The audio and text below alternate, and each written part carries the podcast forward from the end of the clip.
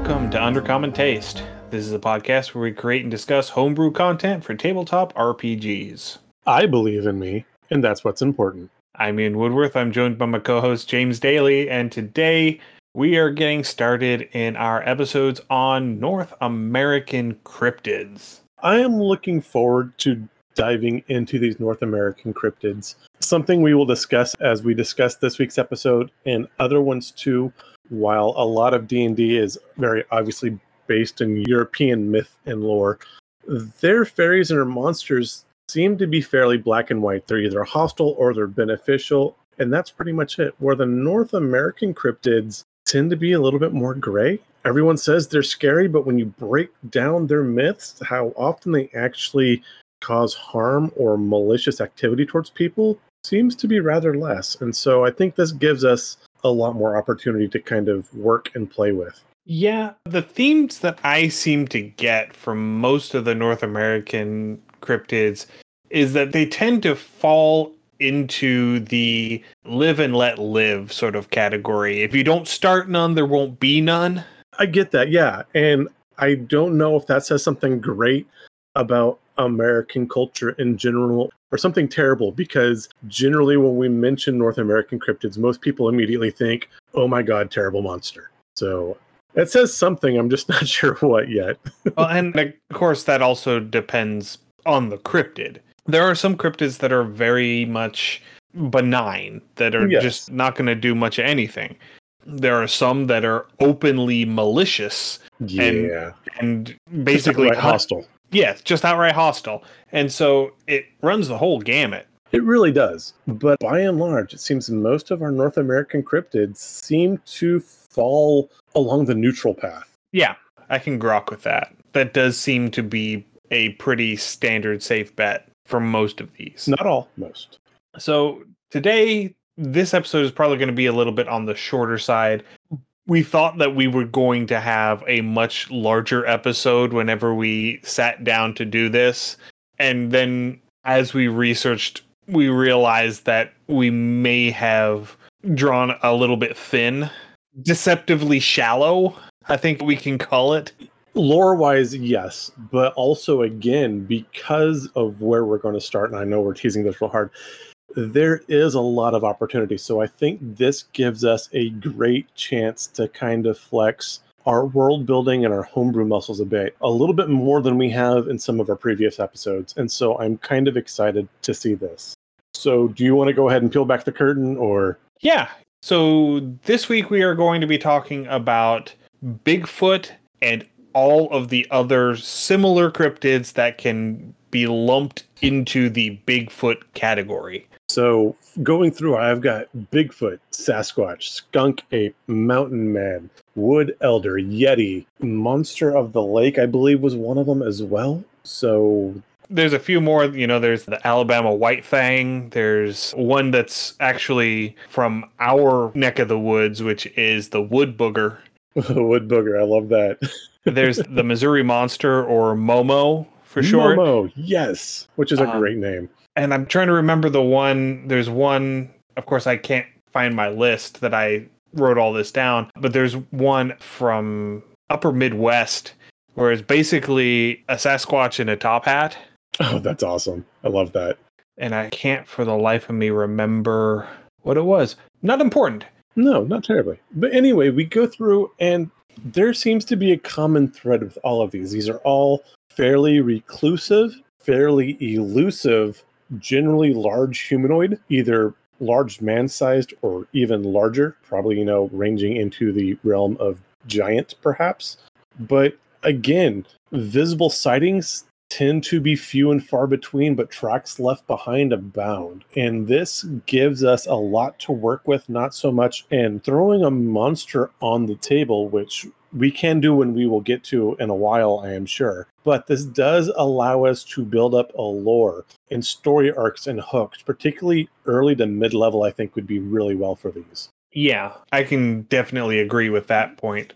So yeah, they tend to vary in size from roughly six feet tall to up to I think the biggest one I was seeing was somewhere between twelve and fifteen feet tall. You know, which is substantial, but most of them fall into like that eight nine foot range. Right. So I mean, honestly, about the size of your Goliath, Yeah, possibly an orc or half orc. So I mean, these are still medium to large size creatures, which I like. Going through these as we were looking at lore, because again, these are that large, elusive humanoid, and depending on what sources you use for their temperament, generally people will want to say that they are these fierce things, but then when you actually look at, I'm using air quotes here, recorded encounters, you know, stories, fable, things like this, people will say they were scared of the thing, but very rarely do they outright attack unless something was happening to provoke them. I mean, if you're out there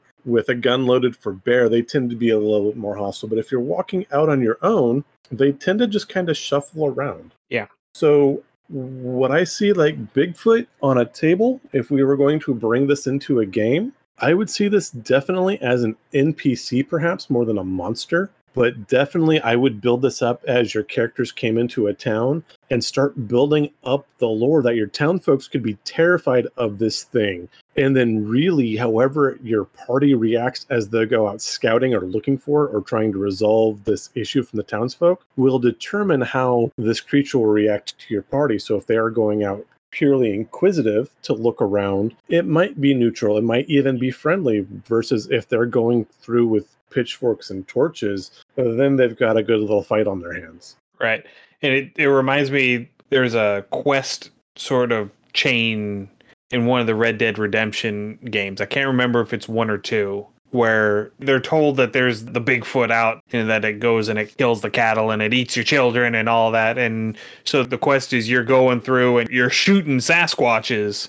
And then the last one in the quest line ends up confronting you and it speaks English and it's telling you that, you know, no, everything that you've been told is wrong. You know, they're, they're peaceful people that eat berries and they don't harm anything, and it's just because they're different. And that is definitely the tack that I would take if I'm introducing these into a game, is that you're going to play into that human fear of the unknown and the different. Absolutely. Yeah, I love that. And again, too, one thing I am excited here doing some of our North American cryptids is again, a lot of our lore tends to be Eurocentric in D&D and a lot of tabletop games. And so if you were wanting to do a more old west or more either North American or colonial America type theme, these fit and within the American psyche, that fear of the other unfortunately tends to be quite strong with us by and large, we can generally mean well, but that is a noted hurdle in our history. The other, I guess, otherism is what we can call it. Othering, yeah. Yeah. This too, another way to bring this up. I mean, and again, as we want to break this down, as we want to try to build up our Sasquatch or our Bigfoot, however we want to do this, talking about lore, I think going in and expecting some sort of bestial creature and then perhaps finding this would be a great lead into a circle or a grove of druids because druids in a wild shape would fit this description perfectly. Yeah. And going into other media depictions of the Bigfoot, the character of River Shoulders from the Dresden Files. He's one of my favorite characters. I can see that. I mean, because he is a Bigfoot in a three piece suit with a top hat. This is why Ian likes me. monocle, right? Does he have a monocle? I think he has a monocle. No, he has spectacles. Oh, spectacles, that's right. Yes. But basically, he's a Sasquatch and he's not part of the White Council, but he is affiliated loosely with the White Council. And he's able to tap into a very primal, natural sort of magic. Yeah. And again, he's one of the forest folk Yeah. versus who was the opposite of River Shoulders? I'm blanking on his Yeah. name. I, I can't remember either. It's the one where they did the raid on the Vault of Hades. Yes, we'll look it up later. And that kind of does fit because there is this history or this thought of these largely bestial and aggressive primal creatures. And you could break your hominids, I guess we want to use in general, your Sasquatches, your, your Bigfoots, you can separate them into these groups as well and make varying factions because even within lore, they seem to have at least a human type intelligence. You know, again, while they're not sitting there making tools, they are very at home in the forest, in the wilds. They're not bestial in their intelligence. They seem to be clever. They seem to have a little bit of wit and craftiness with their evasion and the way they avoid people as well. And so Yeah. having, I don't want to say primal. I guess primal is better than primitive. I'm not sure which word exactly I want, but closer tied to the earth peoples that are outside of civilization, they are going to need this, especially if they want to stay hidden uh, having a good amount of magic available to them would fit well. And again, this is why I get that really strong druid tie in. I would say that they would probably have somewhere between a 9 and 11 intelligence score, but they would probably be fairly high on a wisdom score. Again, having that awareness of natural surroundings, of earth magic, the ability to resist being swayed, that kind of thing. So, I mean, I would put them, like I said, higher up, probably somewhere between a 14 to a 17 on a wisdom score, I would think. Yeah, I can see that. And of course, you're going to have different grades because, you know, the older ones will have acquired more wisdom Yes. through age.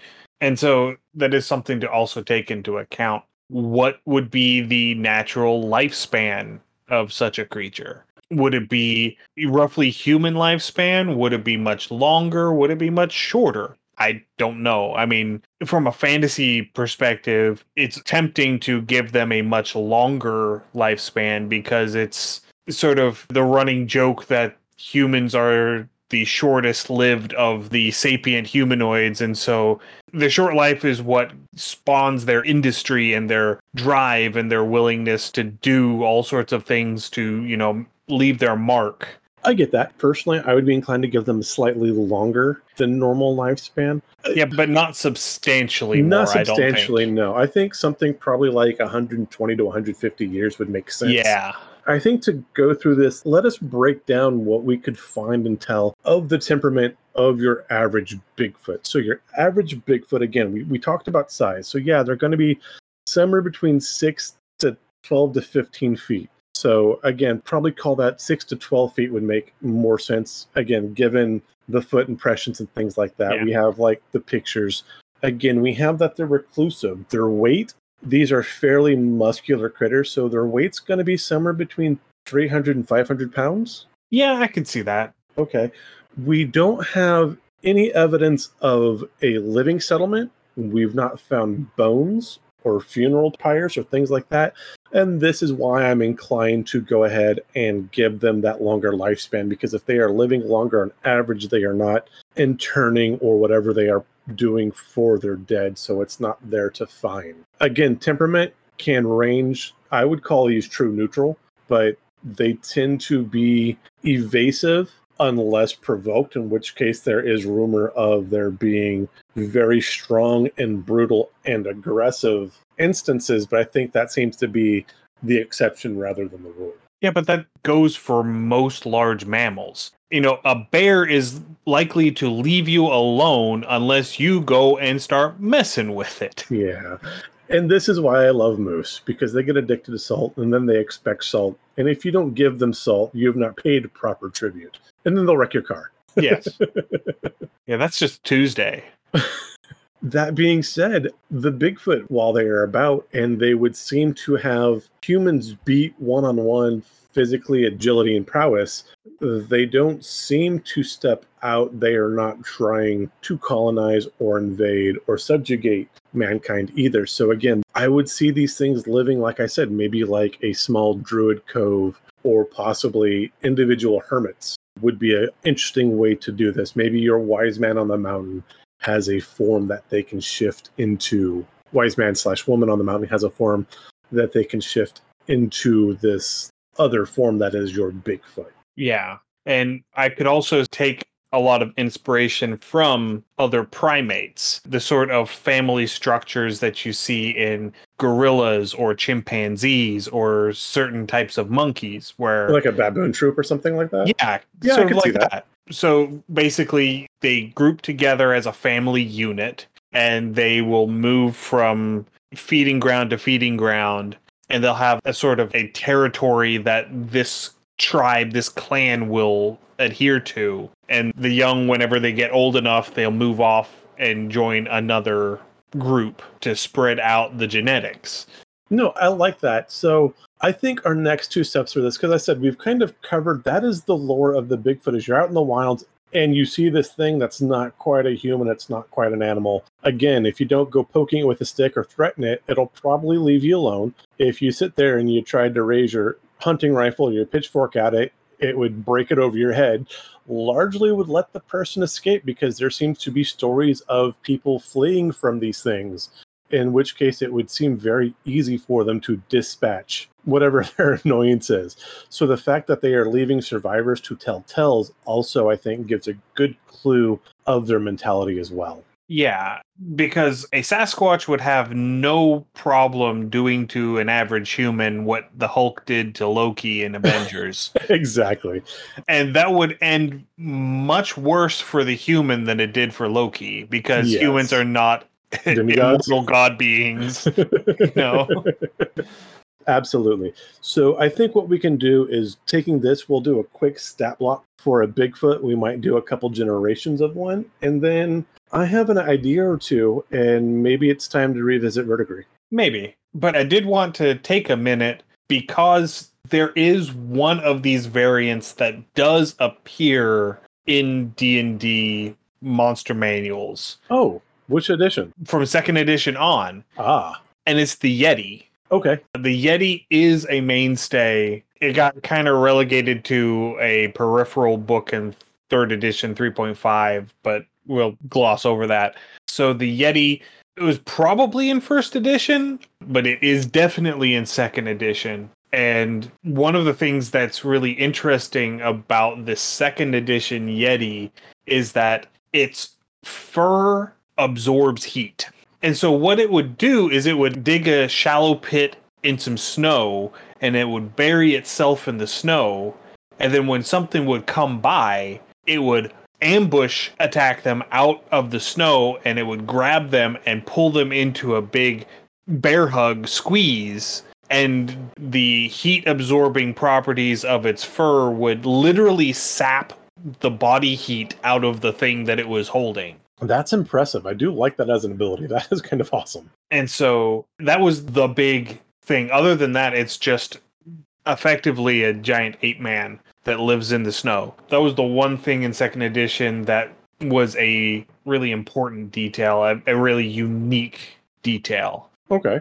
They are of average intelligence, so they're in the 8 to 10 intelligence range. They're immune to cold. They are invisible in snow and ice. Understandable. But they have vulnerability to fire because of their fur. It's absorbing heat. And so if you put fire on that, it's going to absorb more. These are feeling kind of like the Skyrim trolls. Yeah, they do feel a lot like the frost trolls from Skyrim. In third edition, they're in the Frostburn supplement, which was a supplement specifically for running sort of Arctic and snowbound adventures. Basically, they have the same sort of thing where, you know, if they hit you with their claw attack, they can turn that into a grapple. And if they grapple you, they can pull you into a constrict. And while you're being constricted, you take extra cold damage as their fur is absorbing your body heat. Okay. And again, that is a nice ability to have for the Yetis. I'm not sure how we could bring that across into a temperate climate, but that is definitely a very unique ability that I, I am a fan of and I want to steal for something. Yeah. They ended up removing that ability per se in fourth edition. Of course they did. Instead, they just started to throw cold damage onto their claws and allow them to grapple. Okay. Basically, they just moved where the cold damage came from. Came from. They moved it from being a you have to be grappled in order to take the cold damage to a if it hits you, you take cold damage. I kind of want to make it frost damage on a bite attack just to call it frostbite. yeah, I suppose. And they also have in fourth edition various howls and such where, you know, because another aspect from the lore side is that when you hear the wind howling in the mountains through the snow and it almost sounds like there's something out there That's because there is something out there, and that is the cry of the Yeti. Okay. And so in fourth edition, they added these sort of vocal attacks that would deal psychic damage and would impart penalties on the creatures that would fail their saving throws and such. I don't know if I would go that far. I mean, I would give them an option to have a fear effect, perhaps. But what I do like is I like that communication. And I would say that if you had a ranger or a druid or possibly even a rogue in your party that was proficient with their nature checks or animal handling, even, that maybe they could identify that not as a completely native to the animal species sound and use that as a check to see if they know that something else is out there. In fifth edition, they added a couple of additional things. Now they actually have the trait fear of fire, to where if you hit them with fire, they're not vulnerable to it, but if you hit them with it, they have disadvantage on attack rolls and ability checks until the end of their next round. I could see that, and I could even see that branching into you know the North American Sasquatch or Bigfoot, especially if they're largely a forest dwelling creature, because fire could spread so very quickly that they would have that want to flee from it. And if you take into account the area where the Sasquatch stories take place, they're in the big western forests. Right. You know, the big western cedar and the redwood and the sequoia forests. So these are places where fire is a very critical thing for the forest and something that happens or used to happen fairly regularly and it because it's not happening regularly is why we're having all of the massive wildfires that we have now yeah. because they're not being control burned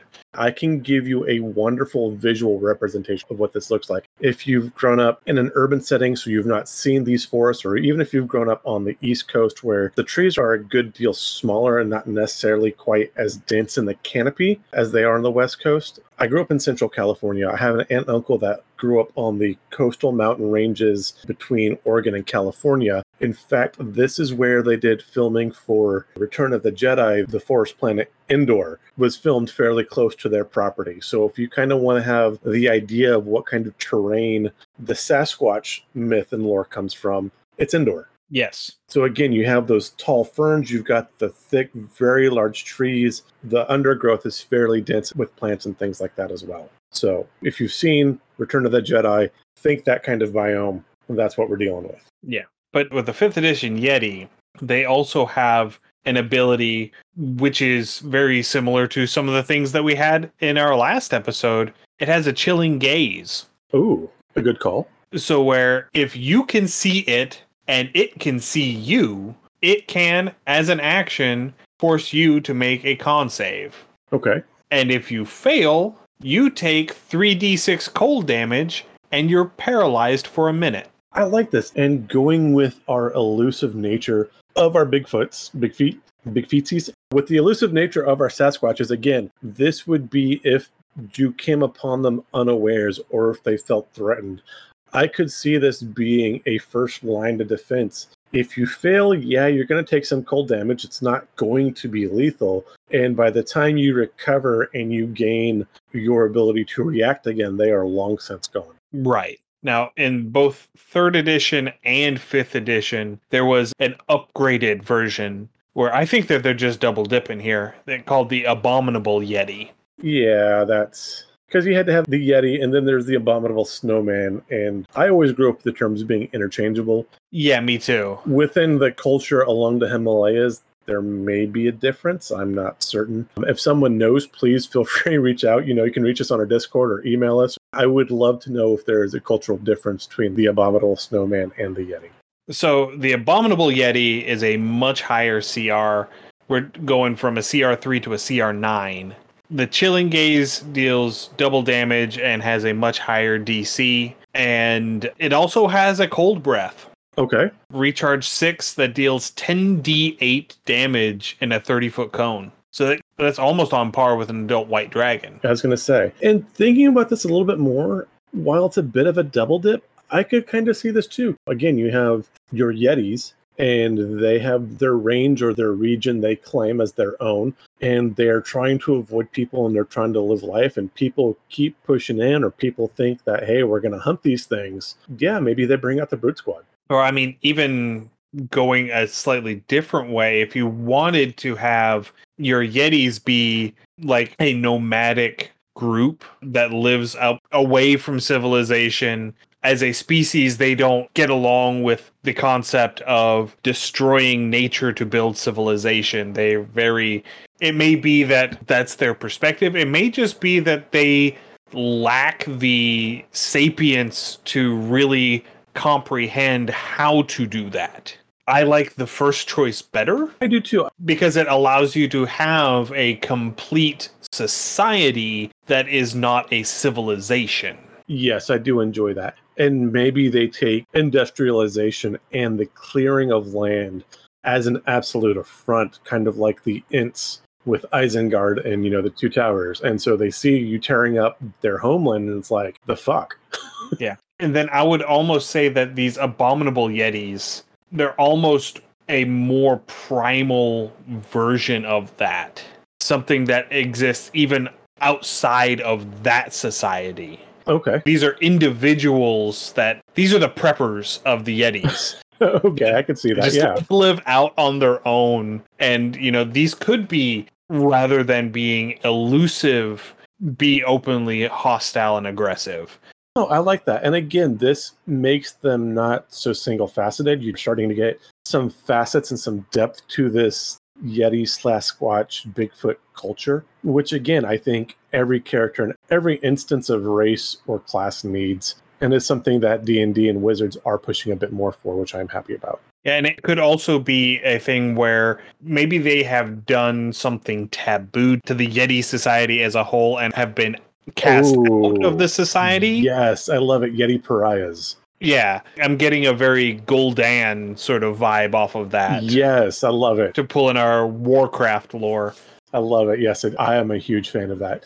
And again, as we build our Sasquatch or a Bigfoot, I'm not sure which one we want to call it, but we can actually definitely borrow from this fairly easily to build that up. And I think we should. Yeah, because I can see this being one of those things where, because there is a para elemental plane of ice. Right. And so there are very powerful elementals within that plane. And these sort of areas where they are would be the areas where the veil between the material plane and the para elemental plane of ice would be the thinnest.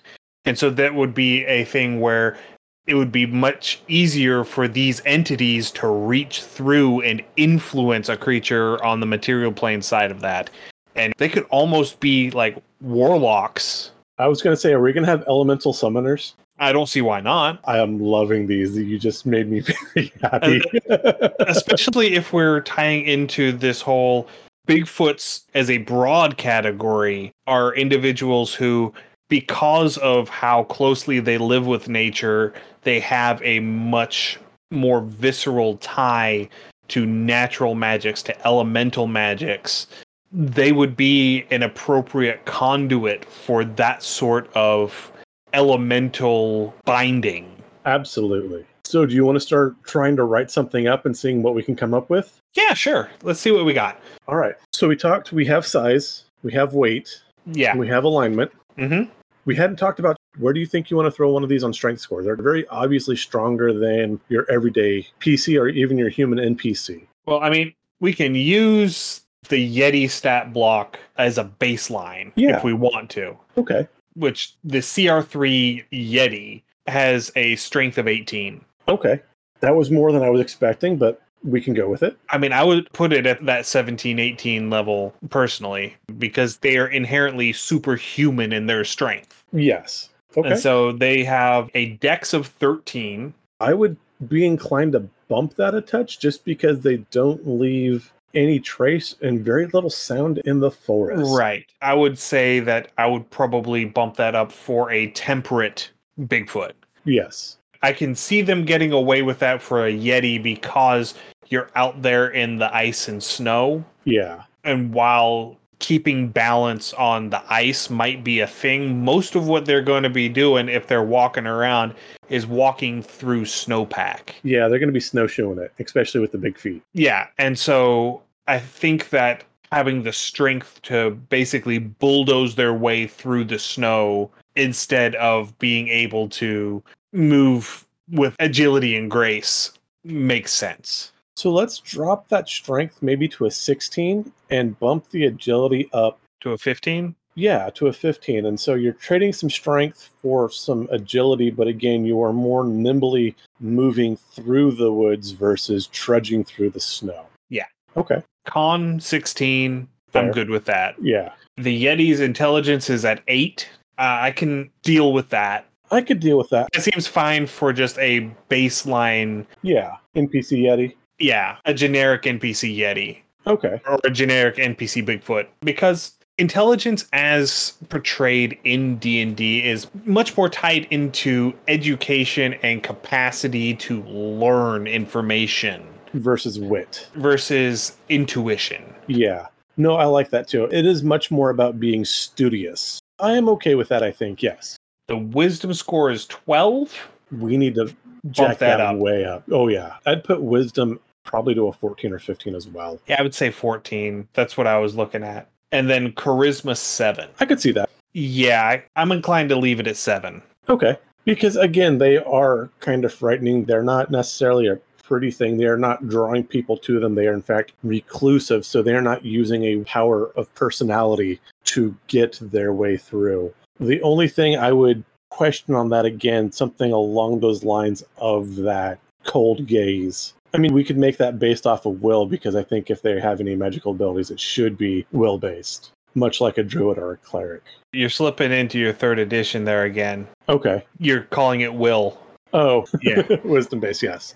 And actually, yeah, going through that wisdom and using that to know what the person is that you could frighten them. Yeah, I'm good with that. So, wisdom based, keeping that charisma lower. I'm good with this, yes. So they're proficient with perception and stealth. I I'm would good make with them that. experts at stealth- stealth. I would give them expertise. Well, Yetis have an ability called snow camouflage where they get advantage in snow and ice on stealth Okay. checks. Okay. So this would be more of a they get advantage on stealth checks in their native environment. Environment. So okay. if they're in the woods, they get advantage on stealth checks. Fair. Okay. I'm good with that. I'm inclined to give them uh, as an innate spellcasting ability the ability to cast Pass Without Trace on themselves Yes, absolutely.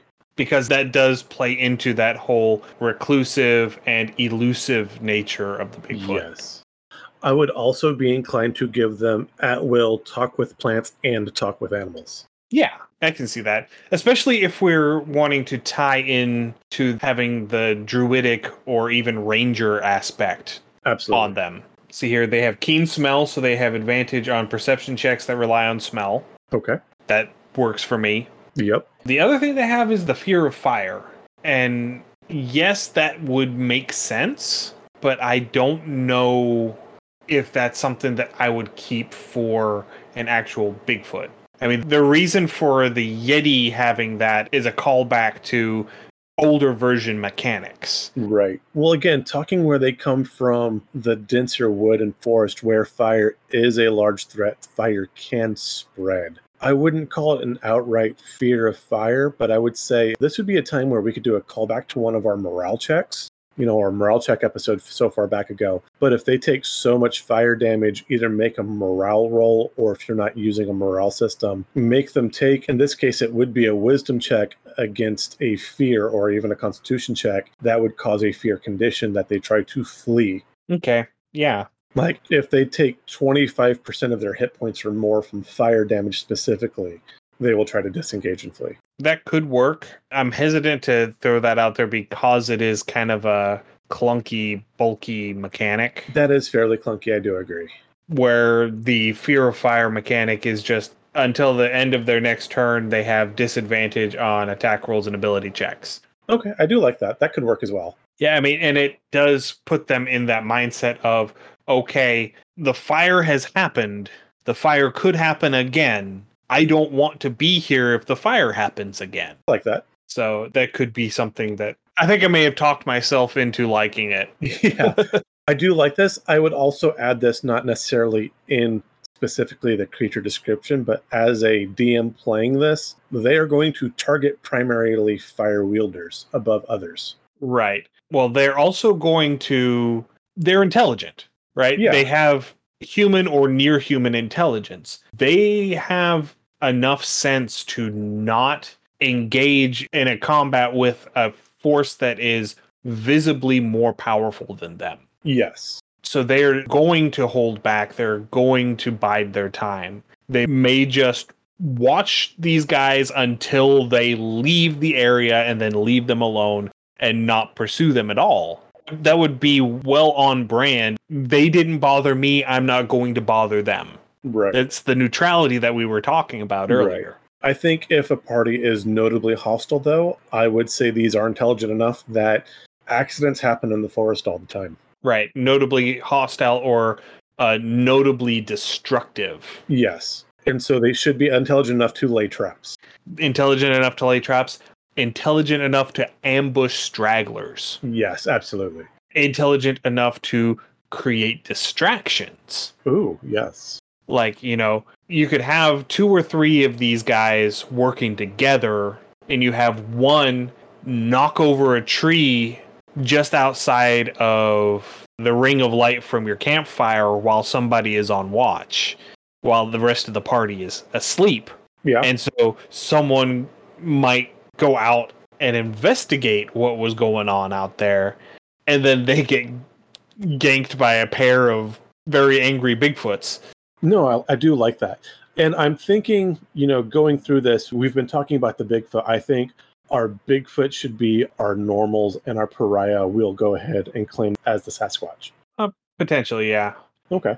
Going through further attacks, obviously they're going to have a basic claw attacks, probably, I'd say probably two per round. The Yeti has a multi attack where they can use their gaze and then multi attack twice with their claws. Okay. I would say that. I would be willing to give these a choice of one or two of the druidic cantrips as well. I mean, I would also give them a ranged attack where they can just pick up a rock or a tree branch or oh, something like and that just and just chuck it? huck it. Okay. Yeah. Give them proficiency with thrown weapons. Yeah. Or, Perfect. or or you know, just give them an attack that is uh throw debris or whatever you want to call it, where they just pick up a giant hunkin' rock and lob it at somebody. I like that. I think maybe not quite boulder size like a hill giant would have or m- maybe just borrow that from the hill giant you know just the whole throw boulders thing that they what's have What's the throw boulder damage? Is that a one d eight? it's big Is it big? i think it's like 4d10 Oh, okay. I was thinking something much smaller, something along like a, maybe a one d six or one d eight with a plus plus five to hit. just give me a minute and i will look it up hill giant rock is a 3d10 plus 5 Oh, wow. but that, wow. that's the cr5 There. So we can tone it down to like a it would be two d10 plus four or two d10 plus three because I have a 16 strength. Okay. That would be an average of 14 damage. Okay. Yeah, and I would not include that in the multi attack. That would be a thing where if they wanted to do it, it would be in lieu of making their multi attack. Perfect. I like that. Um, because the claw is a d6 plus strength. Okay. So that would be an on average a six damage per claw. No, that fits in real well then. And then for their gaze, would we want to do like a fear gaze? Yeah, I like that. So maybe you take some second damage and you're frightened of the Sasquatch for one minute or until you save on a fail. That makes perfect sense to me. Yeah, and then we could also put into that the turn undead sort of mechanic where you have to get a certain distance away from them. Yeah. In addition to the if you can see them, your attacks are made with disadvantage and stuff like that. Okay. No, I love that. There is one more trick I would love to put up their sleeves. I think once a day they should be allowed to plane shift. Okay. They can shift to that. I'm not sure which plane. It wouldn't be just the elemental plane of Earth, but Or they could just have etherealness where they can just shift into the ethereal plane. ethereal plane would be perfect. Yes. Yeah, because that would fit with the theme that you get with a lot of these Bigfoot stories. Yeah, It just disappeared. So it's not actually turning invisible, it's just shifting. it's shifting. It is literally no longer there. I love it. Yeah, no, that is perfect. And that's why the footprints just stop because Yeah. it's no longer there. Yeah, that works. Yeah, no, I am liking how this is forming up a lot. I would almost want to do the etherealness for the Sasquatch for our upgraded pariah version, Okay. And then just have invisibility or greater invisibility for the standard Bigfoot. Okay. That is fair. That would allow for the more malicious intent, if you will, of this pariah version. So the Abominable Yeti also has that cold breath, Okay. where it's a recharge six and they deal a huge amount of damage. The pariah would have to have it would have to be a poison breath. It has to be a noxious swamp gas. Yeah, we can tap into our inner skunk ape Yeah. and, and give him a poison breath. Okay, yeah, that works. Yeah, so another option aside from the whole breakdown that we just did that I was thinking about whenever I was contemplating how would I portray a Bigfoot in a D&D context. I would probably personally start with a bugbear I and build, and build out from there. Okay. I would use the bugbear as the bones for it and then expand from there because they have the longer reach, they have the proficiency with stealth, all of that aspect. That's feasible. I really do like what we had formed up though. It seems to fit it fits the lore well, it fits thematically. I think it's feeling balanced. It doesn't feel too broken. And again, you're not going to come across a huge troop of these. They're going to be fairly few and limited in number. I think it was in third edition, the uh, organization was solitary or group three to 10.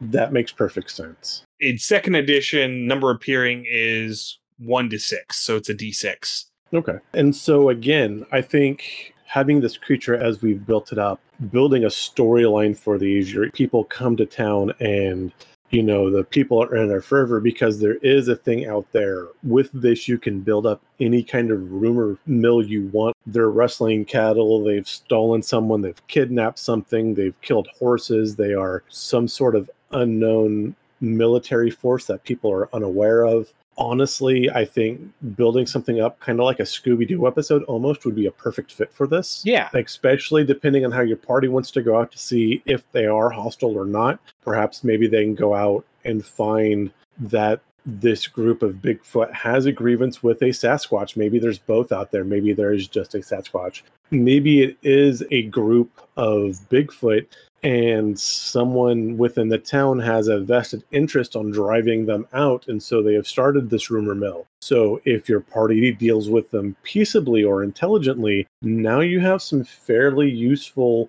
and probably semi-powerful npcs that your party can come back and relate to later especially if you are dealing more with treks through the wilds And another thing, if we are establishing that these Bigfoots have a society, they don't necessarily have a civilization, they don't build structures, they don't have they don't have that permanency right of civilization, but they do still have a society. They do still have a culture to themselves. You could have a thing where there's this Sasquatch that has started getting too close to this human settlement, and this group of Bigfoots has come in after it because they're like, no, we have to deal with this thing before it reveals our existence to the outside world.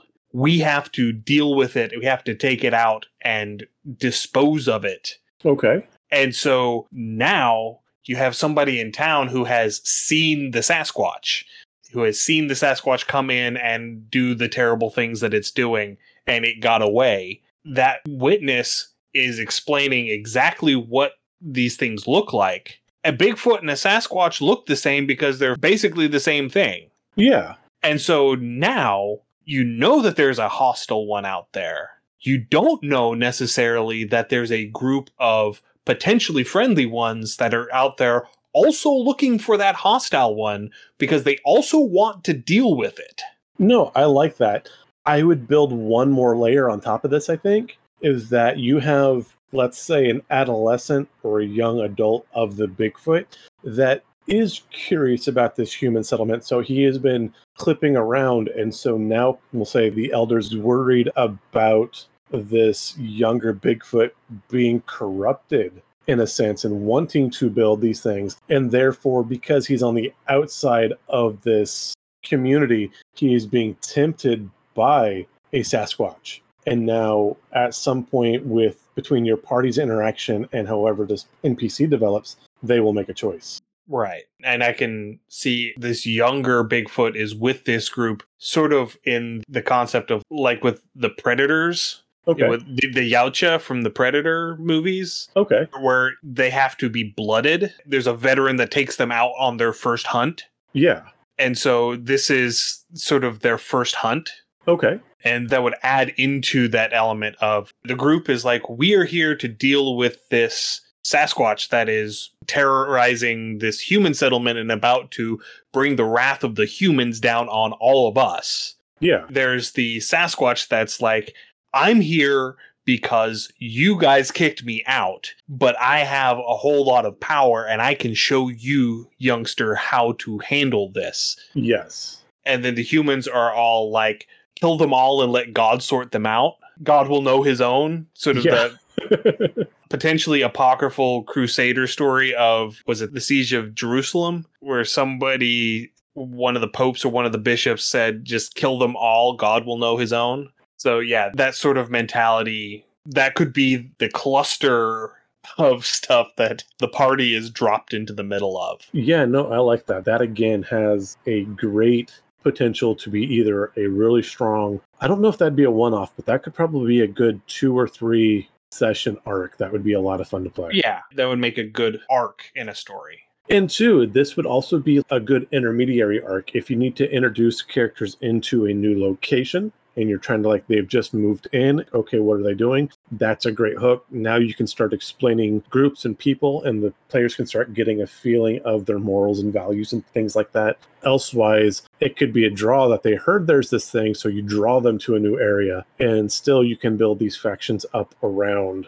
dealing with this particular threat as well as other issues that may arise within your story. Yeah, or you know, this could be a group of adventurers from a city in the region and because this settlement is out on the edge of the holdings of the ruler of this city, the town sends somebody into the capital to petition for aid, and the party is the group of people that are hired to go out and deal with the problem. no i like that that is also a very easy intro to this Yeah, that is something that if you start off your game in this capital city and you have your party established a reputation for themselves, maybe get through tier one play so they're all now level four, level five, somewhere in there on that transition from tier one to tier two. So now they have that local hero sort of vibe going on where, you know, the people in town who know who to go to to get something done they know your name. Yes. I think we created something good here. I'm liking how it's looking. It feels good. I think we've got a nice little package set up here with this one. Yeah, we've got a creature, we've got a monstrous version of that creature, we've got adventure hooks, we've got lore hooks. I feel good with what we yeah. what we did today.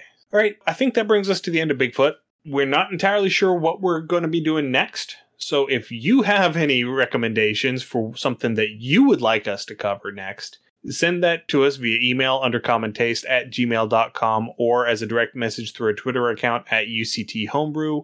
We're also on Facebook, Instagram, TikTok, YouTube, Twitch, and Mastodon at Undercommon Taste. We're on Patreon, patreon.com slash undercommon taste.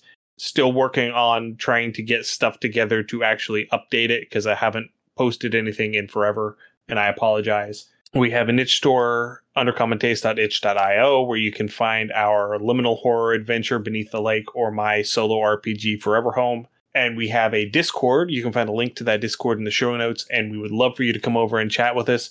come over and talk to us about cryptids. Yeah, absolutely. We would love for you to come over and strike up a conversation about what cryptids you want us to talk about. Yeah, we'd love to hear what you can bring to the table for us. If this is your first time listening to us, we thank you. You can find us wherever you listen to your podcast. As always, give us a rate, a review, and a comment. This helps increase our visibility and lets us know what you want to hear more of. So stay safe, everyone, and we will see you all in two weeks. Happy gaming.